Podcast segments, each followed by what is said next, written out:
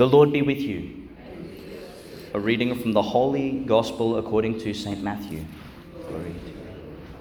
Jesus said to the chief priests and the elders of the people, Listen to another parable. There was a man, a landowner, who planted a vineyard. He fenced it round, dug a wide press in it, and built a tower. Then he leased it to tenants and went abroad. When vintage time drew near, he sent his servants to the tenants to collect his produce. But the tenants seized the servants, thrashed one, killed another, and stoned the third. Next, he sent some more servants, this time a larger number, and they dealt with them in the same way. Finally, he said, he sent his son to them. They will respect my son, he said. But when the tenants saw the son, they said to each other, This is the heir. Come on, let us kill him and take over his inheritance. So they seized him and threw him out of the vineyard and killed him. Now, when the owner of the vineyard comes, what will he do to those tenants? They answered, He will bring those wretches to a wretched end and lease the vineyard to other tenants who will deliver the produce to him when the season arrives. Jesus said to them, Have you never read in the scriptures? It was the stone rejected by the builders that became the keystone. This was the Lord's doing, and it is wonderful to see. I tell you then that the kingdom of God will be taken from you and given to a people who will produce its fruit. When they heard this parable, the chief priests and the scribes realized he was speaking about them. But though they would have liked to arrest him, they were afraid of the crowds who looked at him as a prophet. The Gospel of the Lord. That was a long reading, wasn't it, from Genesis? I mean, a big story was depicted. Um, I always say this it's no accident that we're hearing that today. I love the way the liturgy moves, it's so fascinating. Off the back of St. Patrick, who was a slave, who went as a missionary to his nation of slavery.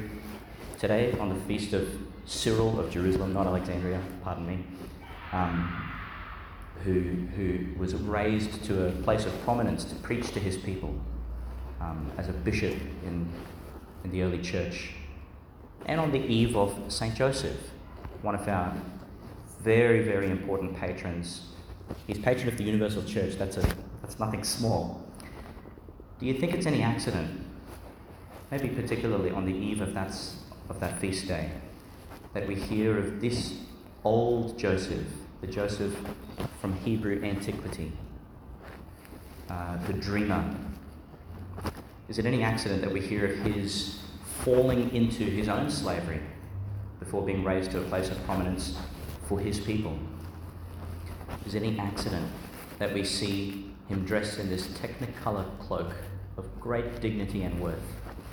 And could it not be a foreshadowing of the new Joseph and the wonderful dignity that he's clothed with as a, as a dreaming, ruling, loving father for a kingdom that prevails today?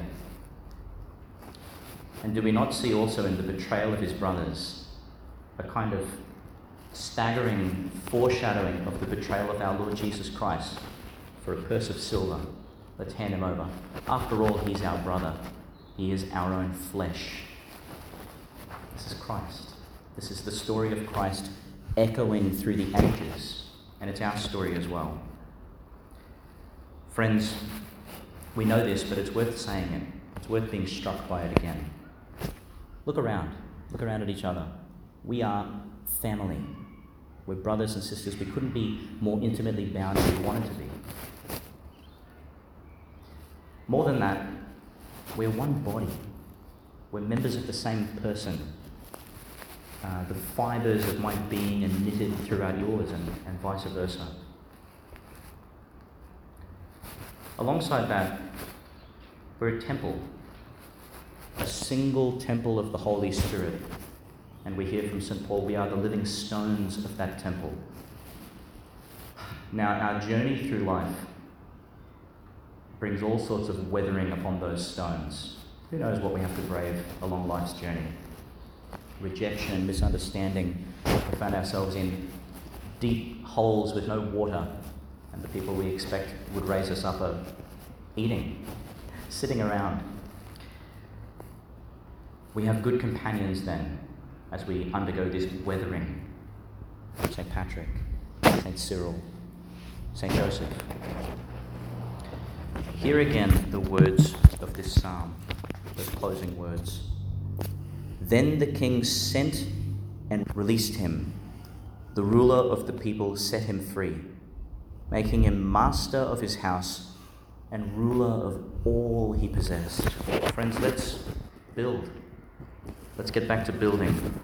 Let's do away with any purses or haversacks that we've gathered, any rotten things that we're storing away for the journey, because Jesus Himself sustains us. And let's simply bring our first fruits now to build that wonderful kingdom a kingdom today, a kingdom for eternity.